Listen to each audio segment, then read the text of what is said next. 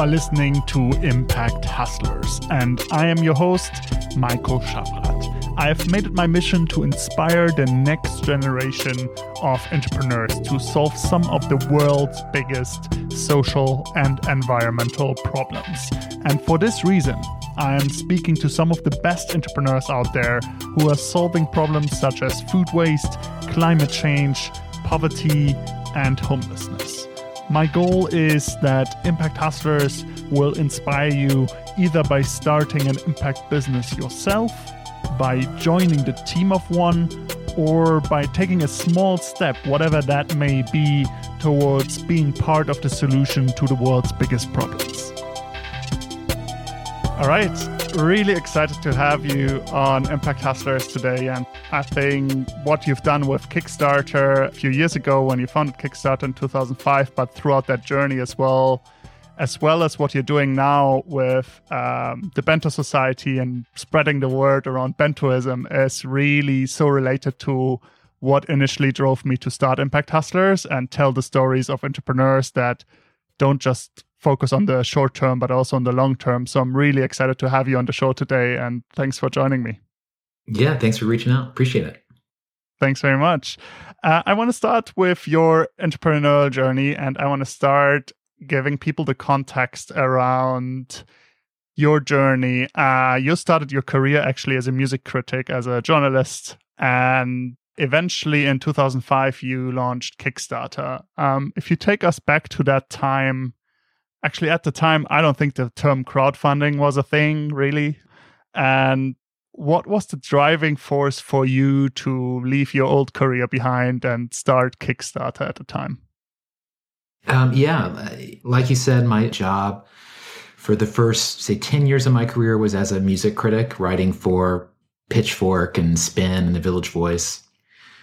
And had no aspiration to be entrepreneurial I started magazines. I, I, started a record label. I didn't think of those things as being entrepreneurial. I was just doing stuff that was fun. But then in 2005, uh, I made a new friend, a, a guy named Perry Chen. And Perry had had the idea for crowdfunding basically three or so years before. And he'd been, you know, thinking about the idea, trying to, you know, trying to figure out what to do with it. It, it came for him from wanting to throw a concert and not being able to front the money to make it happen. And he had this sort of light bulb moment of what if, what if I could ask people to pay for the show up front, but no one's credit cards would be charged if the show didn't sell out. And so that way he wouldn't have to make this decision, but it could collectively be made. So that, that was the original idea. But that was, you know, that was like pets.com era internet. You know, that's that's right after the crash. It's a very, you know, to start a website then you need to have like a closet of servers, you know, and a guy with a ponytail. And it was just it's a, a different internet. And so in in 2005 uh, he shared the idea with me after we met and we started working on it together and found a, another friend charles adler uh, about a year later and you know for us the motivation was you know, we were very much thinking about creative projects and and what artists have to go through to make things, and we all kind of had that background. And for me to look at, say, someone like David Lynch, you know, like a very loved filmmaker, but like a cult filmmaker, you know, for him to make a movie, he has to take out like weird oil tycoons to dinner and you know try to get them to give him $100000 like this is the process for a less commercial artist to make something. You're either already rich or you're sacrificing going into debt or you're just doing weird things to get people to give you money. But of course you know as fans as fans we love david lynch. Like we love to support someone that we care about. But in the world of this time there was no way for those two things to be connected and the reason why someone like David Lynch had such a hard time getting projects funded was because the system he was operating in was one that was focused on profit maximization. They were looking for projects that could be hits, that could be blockbusters, right? That's what a Hollywood studio wants. That is not David Lynch's motivation. That is not the motivation of his fans. And from the perspective of studios, these larger systems, like our numbers are too small to matter there aren't enough of us. Like they understand, sure, people like that, but there's not enough of you for it to be worth us turning our big machine to try to serve you. And so, really, the core idea behind Kickstarter was there should be a space where projects could be funded without any profit motive. And instead, just if people want them to happen, they can happen. And people can be motivated by any million reasons why people are motivated to do something. They like the creator, they have a relationship, they're cute, you know, they think the tech is cool, their neighborhood needs this. None of those are profit oriented motivations. Those are all motivations that speak to human needs. In the economy, the creative economy that existed before Kickstarter and before where the internet has taken it, everything had to fit through this this little, you know, this little needle's eye of will this make me a lot of money or not? And so that produced a very limiting world. And so, you know, thinking about that was inspiring. Thinking about that isn't about being an entrepreneur. It's just about, well, man, this like really makes sense and we need this. And and so even in the way we set up Kickstarter, only being focused on creative projects, uh, really sort of be, becoming a PBC, saying we're not going to try to get as big as possible or any of that sort of stuff. You know, it was all coming from that same original notion of like, this is an idea that needs to exist. It won't just exist with us. This makes too much sense. It's too useful.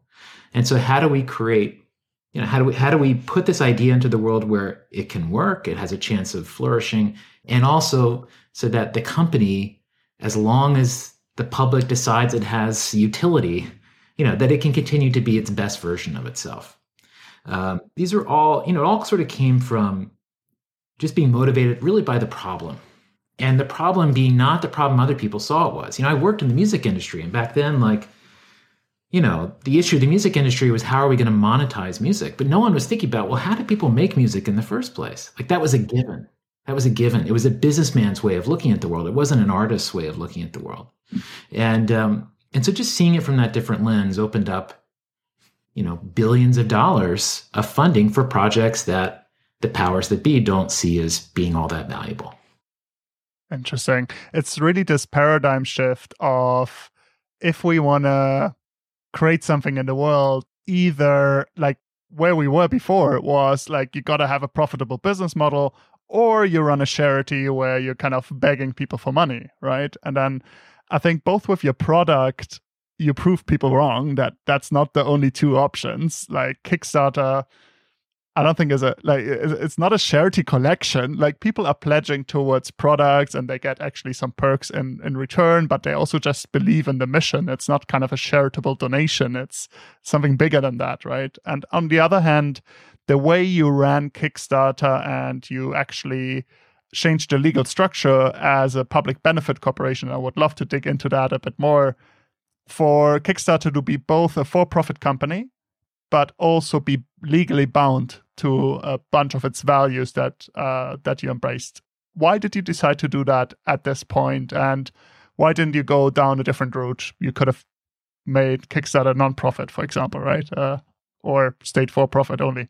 We never thought that a nonprofit would create a fast and hungry organization. You know, I don't know many. You know, it's a hard thing to do. I think as a as a nonprofit, um, and but it was important to do because I mean we were in it for a mission, um, but that mission didn't involve like. Uh, the com- thinking of the company as a tool for enrichment of the people who made it. It was thinking of like this is a company as a tool for you know things that we believe in and ultimately and not everything that we believe in but ultimately about um, for the three of us you know we we did not identify as entrepreneurs and never and never we're never a part of the scene like kept our distance from those things. And and i always felt like are we allowed to be entrepreneurs? Like well you know i just i would meet other ceos many of whom were became great friends but just a very different way of looking at the world.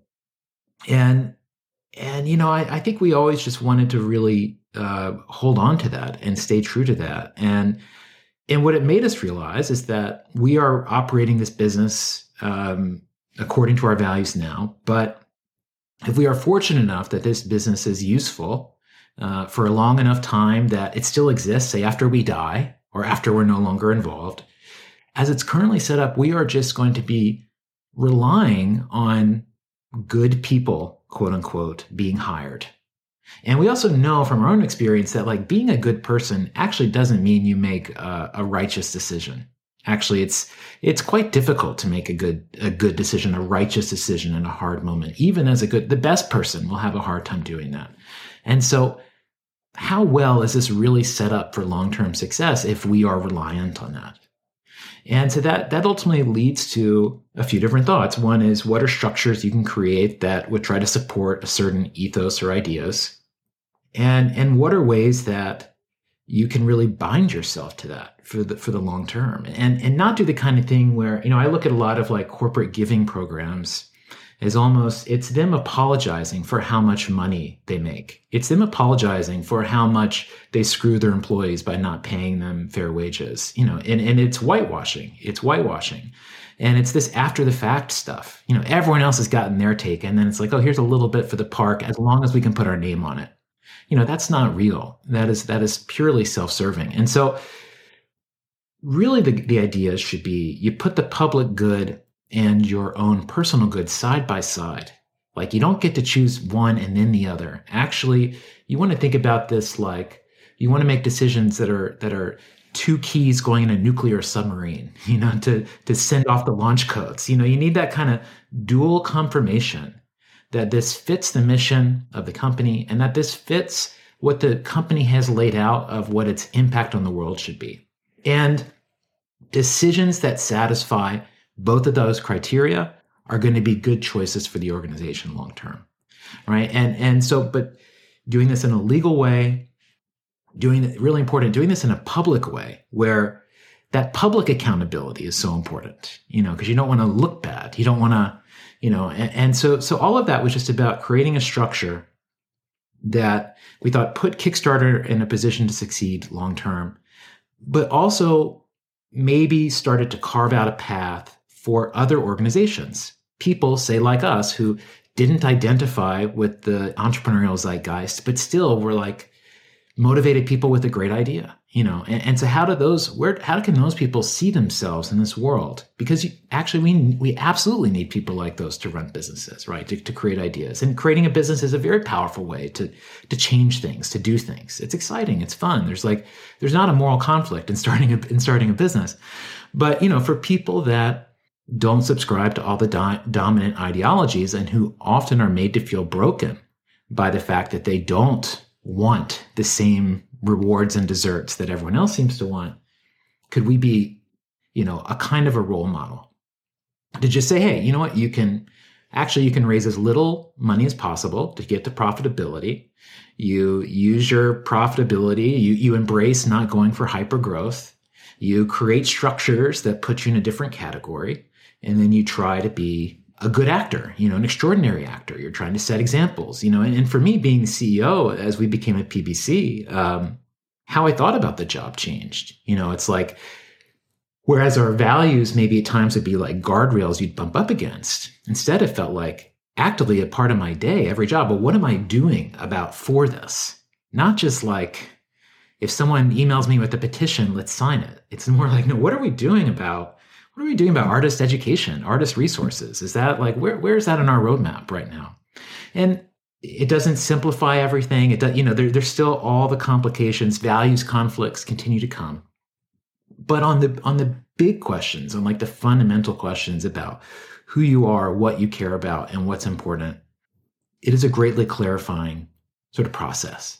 And it lets you sort of say, you know, anytime you as, a, as an entrepreneur can make one of those uber decisions where you're like, in all situations, we just do this. Those are those are great because getting into the case by case and should we do this, should we not do this, takes a lot of energy. You have to do that a bit early on just to find what's right. But like becoming a PBC was a real clarifying event for the company inside, outside. Just here's who we are. It's a legal document. Hold us accountable to this, you know, and yeah, it, it, I believe in it very much. How, how does it work in practical ways, the model of the public benefit corporation? We had a bunch of founders on the podcast that uh, were certified B Corps. I, I, understand that's separate from the public benefit corporation. Uh, how did you make the decision for either or? And how does the public benefit corporation model actually work and practice as a CEO of a company like that? It's quite confusing. Um, I believe that they have changed the law, but originally the law was that all B Corps must legally become PBCs. And then I think very few did it because it's much more difficult. So then I think they abandoned the rule. But Kickstarter was both of those. You know, a B Corp is a, you know, a, a verification of your processes, you know, do employees share in ownership, things like that. It's a uh, a recognition for a certain level of corporate practices that is good, you know, it, kind of like the ESG movement where it's like it's trying to show things that matter. Is it ultimately showing what we think it shows? Unclear, right? For us, like a the B Corp status sort of verifies that your processes are as they should be. Cool, let's do that. But it actually doesn't say anything about how you should behave moving forward. You can get an ESG qualification by saying you have anti corruption practices, but like, what does that mean? You know, hard to say. So, for us, the second step of becoming a public benefit corporation, like, dictated future actions wasn't just about what are our processes now but it's about how should we behave what is the what is the promise we are making to the public to our customers everybody about who we are and what we're about and so you know for us that felt like the most important thing. When you can bind future actions, that is a sacrifice. And over and over, over and over, I found that sacrifice is a tremendous way to grow and to show the truth of who you are. Um, you know, because like everyone is willing to like make a statement about, hey, here's what we we love this. We're all about this. You know, we stand with this. But you never see anyone say, oh, we're going to shut down this part of our business because it's complicated, or we're not going to do this anymore, or we're going to prohibit ourselves from ever following this path that seems like it might be profitable. I mean, as soon as um, binding arbitration started appearing in terms of service. We immediately like had a meeting and said we, we want to write in that we will never do that. Like forced arbitration for users is taking away their legal rights. This is wrong. It is absolutely in the benefit of companies, but we want to like be the first ones out saying that this is wrong and push against this. It's yeah, it's just it's a it's a mandate to to act on a set of values. And so, you know, I think both have both have value there's more brand recognition of the B Corp because there's a logo that people put on packages.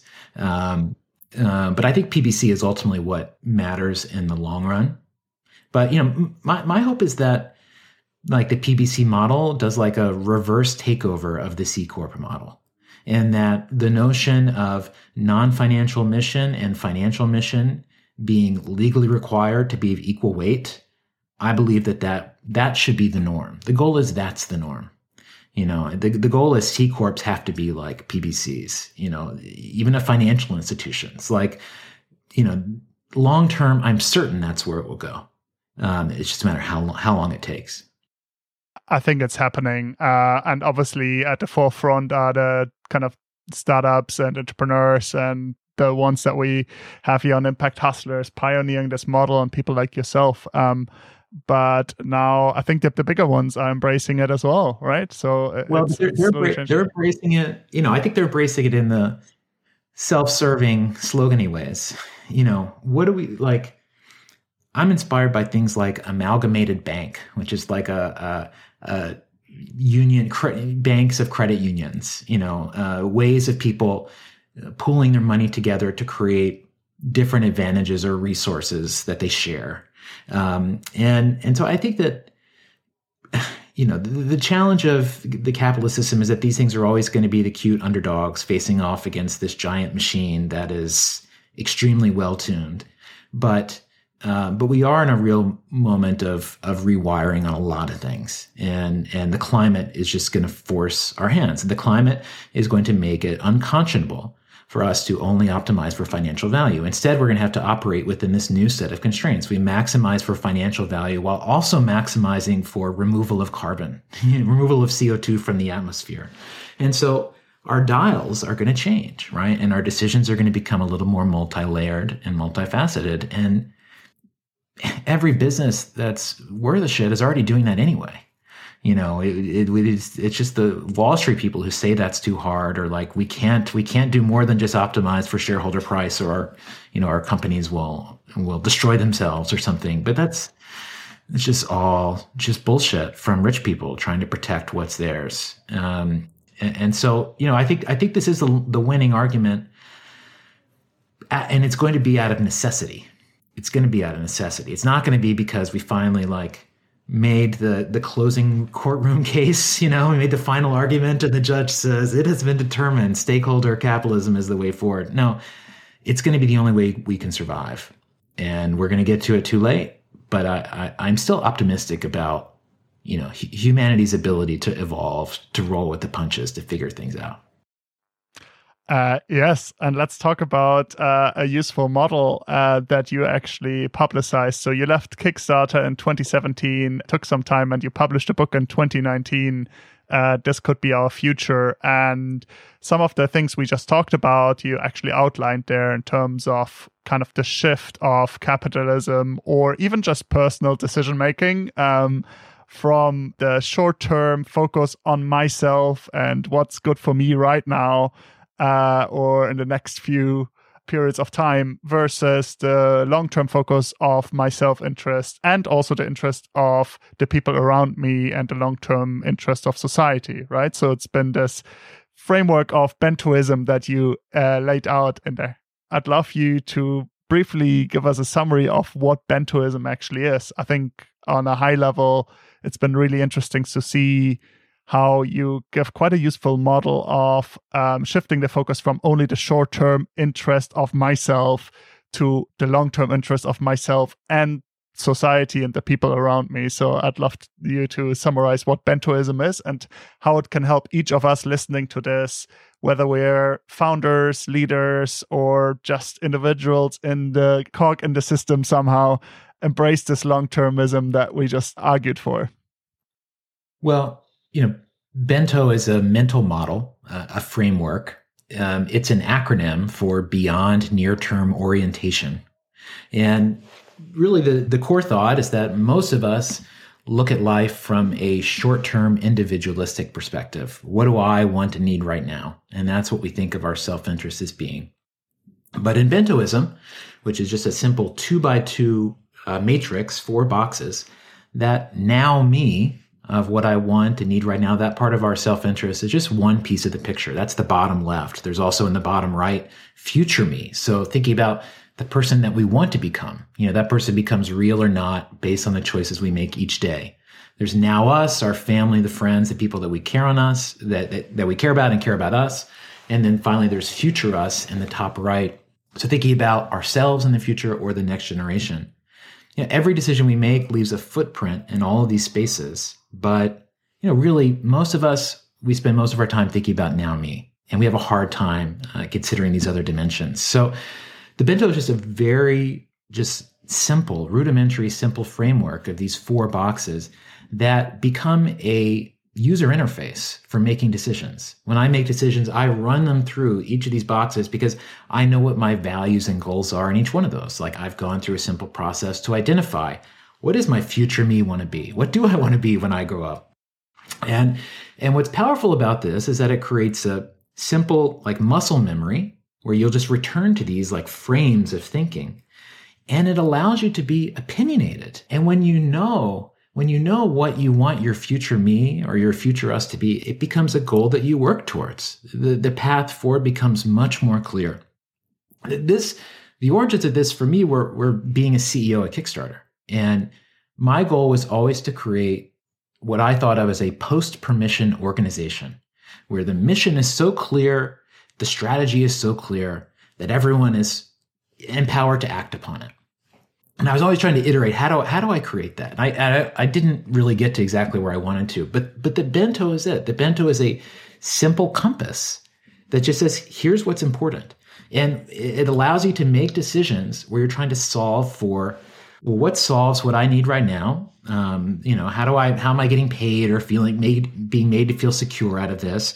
You know, how does this work for the, the stakeholders in this? You know, my customers or the people I, my employees or my co-founder, what do they think? You know, how does this fit with my longer term, who I want to be? And how does this fit with like the impact, you know, that I want to have on the world? And I've been using this to make every life decision for three years now. And it works tremendously. It works tremendously. And so now there's a, a group called the Bento Society. That's a couple thousand people who use the Bento. There's a, a smaller membership community about 150 folks who are doing, you know, courses and different things together with me. And it's just a it's just a very simple tool for making you more actively aware of what's important and how to how to fulfill it. Got it. A lot of people listening to this, maybe people thinking about launching companies that have a focus on social impact or people at early stages of their entrepreneurial career. And I'd love to focus a bit more on how uh, you could use this uh, bento model uh, of thinking as an entrepreneur, right? Uh, especially if you're, let's say, a venture backed entrepreneur, I think obviously there's this paradigm of this rapid, massive growth uh, as quick as possible, driven by the kind of VC economics. And maybe that model is not even the right model for entrepreneurs that want to optimize for impact as well. I'd love to discuss that with you and what do you think about that?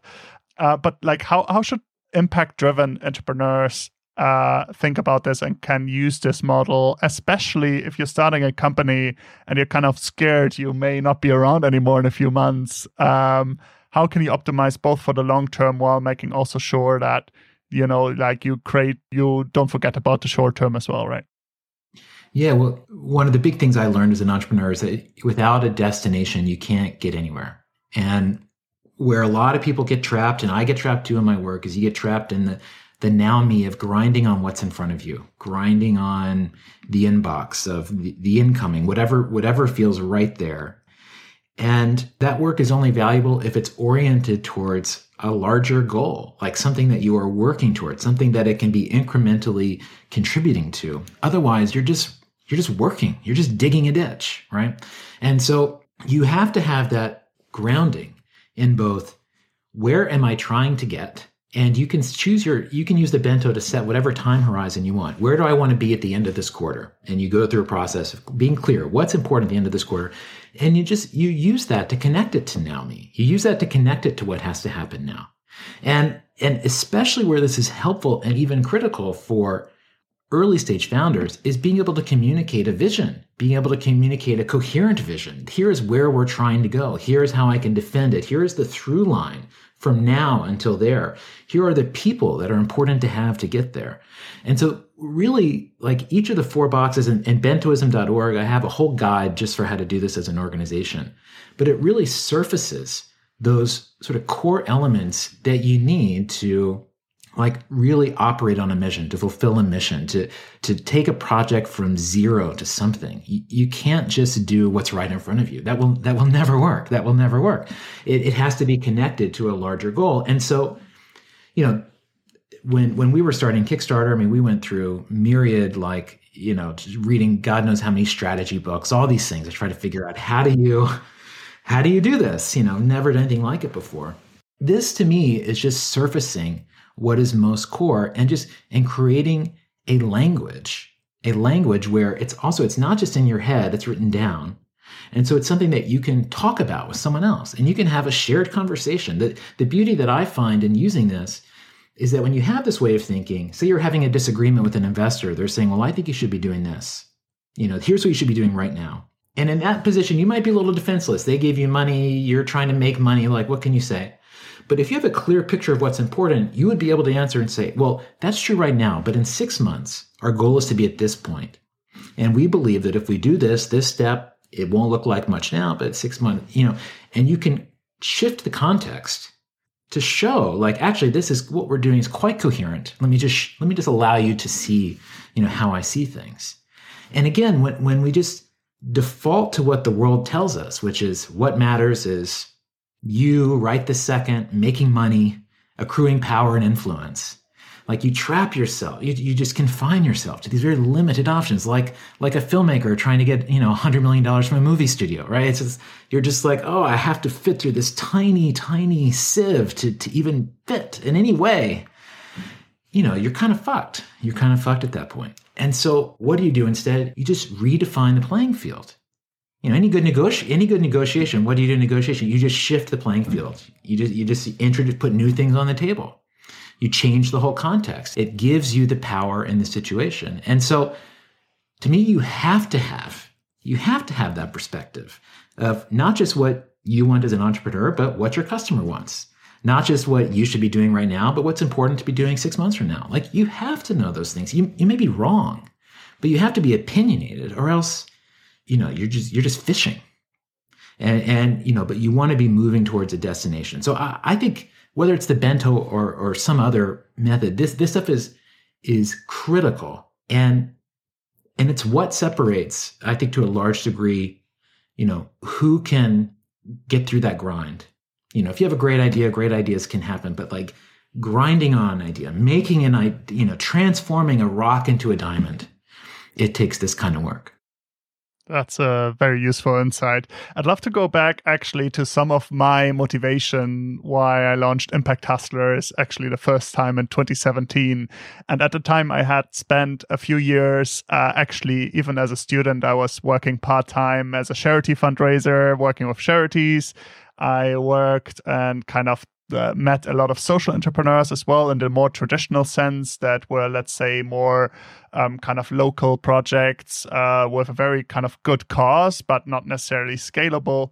And I think at the time I was like, oh, if the world can create like these massively blitz scaling companies of like Facebook and Airbnb and all these companies why can't we create companies like that grow as fast but that have like a very very clear social impact purpose at the core of it and that can build a business model around the more impact i make the more profit i make and the more profit i make the more uh, impact i make right? Um, and that's kind of was my dream and i think it still is but i am trying to challenge it as well right? And it seems like at kickstarter you try to challenge that as well right? Like you didn't go out there and were like we got to grow as big as possible. You said actually slow growth. There's all these values we want to uh, look at.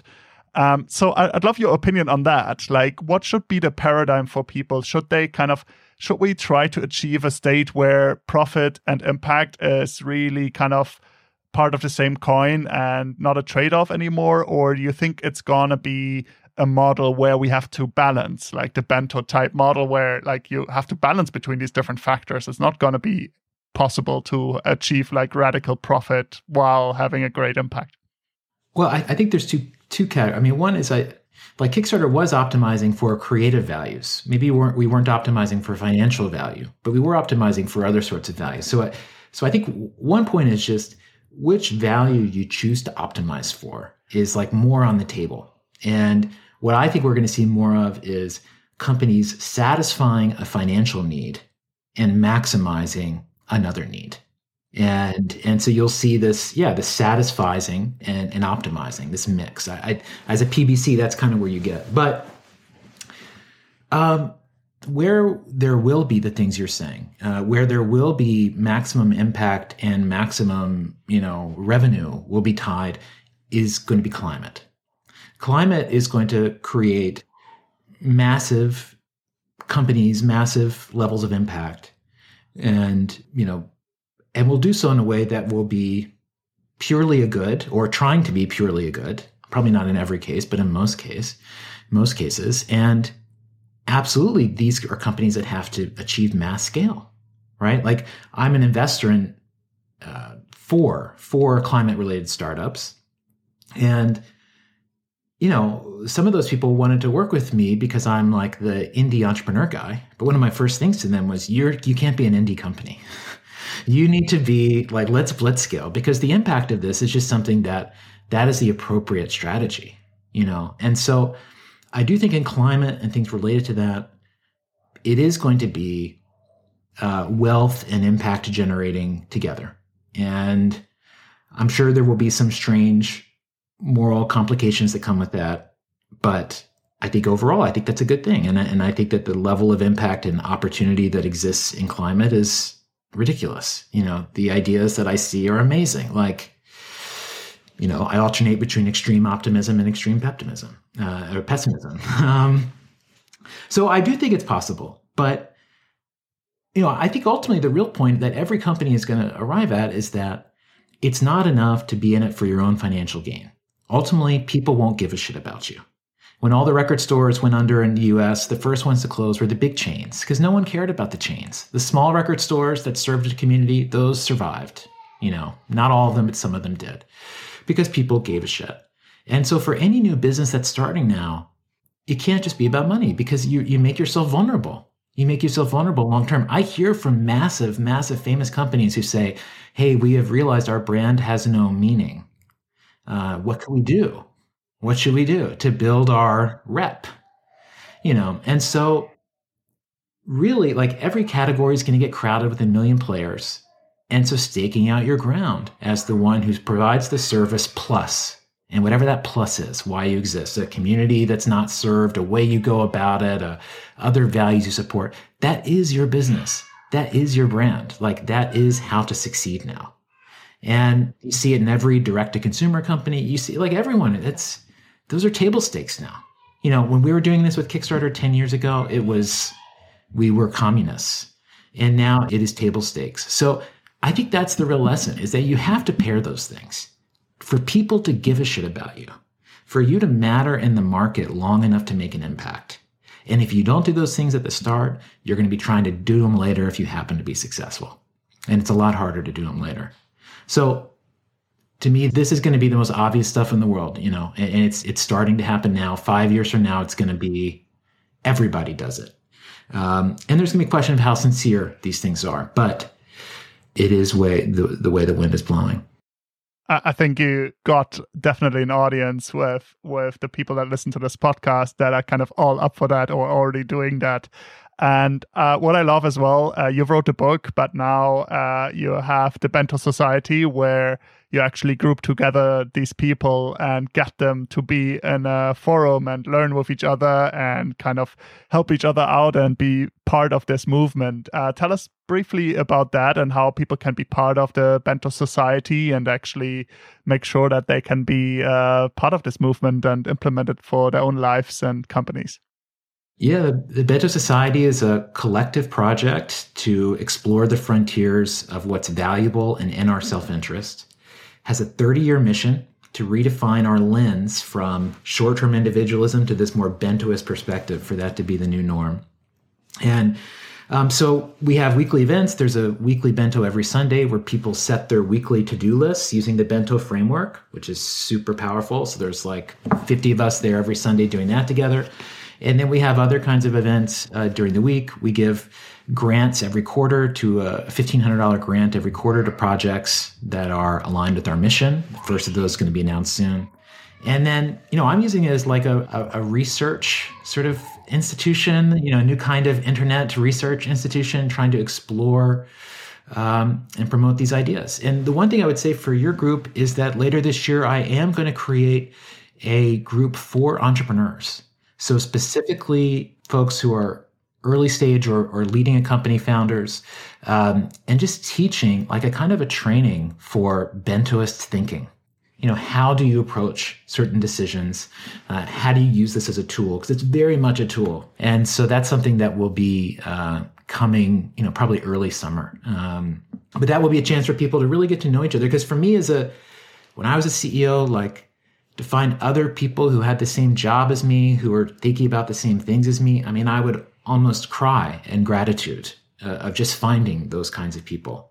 And so to create a community like that where we can learn from each other and up our game, you know, that's know, that's what it's about. So, so Bento Society is, you know, it's a startup. It's my it's my full time project. It's a communal project. It's a it, it's a PBC. It's not yet incorporated, but will be a PBC. And um, yeah, and and just hoping to to fight the good fight and creatively explore uh, these areas and really empower people to make good decisions. Great. I've joined and I've signed up for the first Bento session this Sunday. So I'm looking forward to that. And uh, I'll link the link to uh, bentoism.org as well in the show notes for everybody to check out. Um, one last question I have. You mentioned the 30 year time frame with your vision with the Bento Society. So uh, my question to you to close down this conversation is uh, how does the world look like in 30 years if you succeed with what you're trying to do with the Bento Society? Uh, I think it's going to look like, I mean, we'll come to call it post capitalism. But really, there will be a, a much less focus on creating financial wealth, and there's going to be a focus on using the financial wealth we have to to create the sort of society that we want. And, and really, what I see the big changes being is that other forms of value like loyalty or sustainability or knowledge generation or purpose are going to be things that we start to measure and identify and use as metrics and start to shift our systems to optimize for different kinds of values. And so, someone the other day mentioned this uh, example to me of you know 100 years ago like 80% of people worked on food production worked on farms. Today it's like 3% because food is no longer it's not a bottleneck the way it used to be. Similarly you know maybe maybe 60 70 years from now maybe it's like 10% of people are their jobs actually involve making wealth as as the core reason. And, and everyone else's jobs involve producing some other kind of good that is transferable for wealth that is you know uh, but that we we just no longer have all of our tools optimized for this one good that has brought us a lot of value is useful. You know i i don't think we can look at the past 150 years of you know how capitalism has has played out and say it has been you know it's it's mixed feelings a lot of good things it's gotten us this far. But yeah, the, the next step is going to be somewhere different. So it's just it's just a diminishing of financial value and an increase in other kinds of values, and that will just reorder our social relationships. It's going to reorder what it means to work. It's gonna it's going to reorder how we provide value to each other. You know, it's something that we're exploring in the Bento Society, and we'll certainly be writing more about. And yeah, would love would love for people to come be a part of it. Great. That's a very amazing, optimistic uh, vision of the future that I love. So uh, thanks very much, Jan- uh, Yancey, for uh, joining us now. And uh, thanks for sharing your story.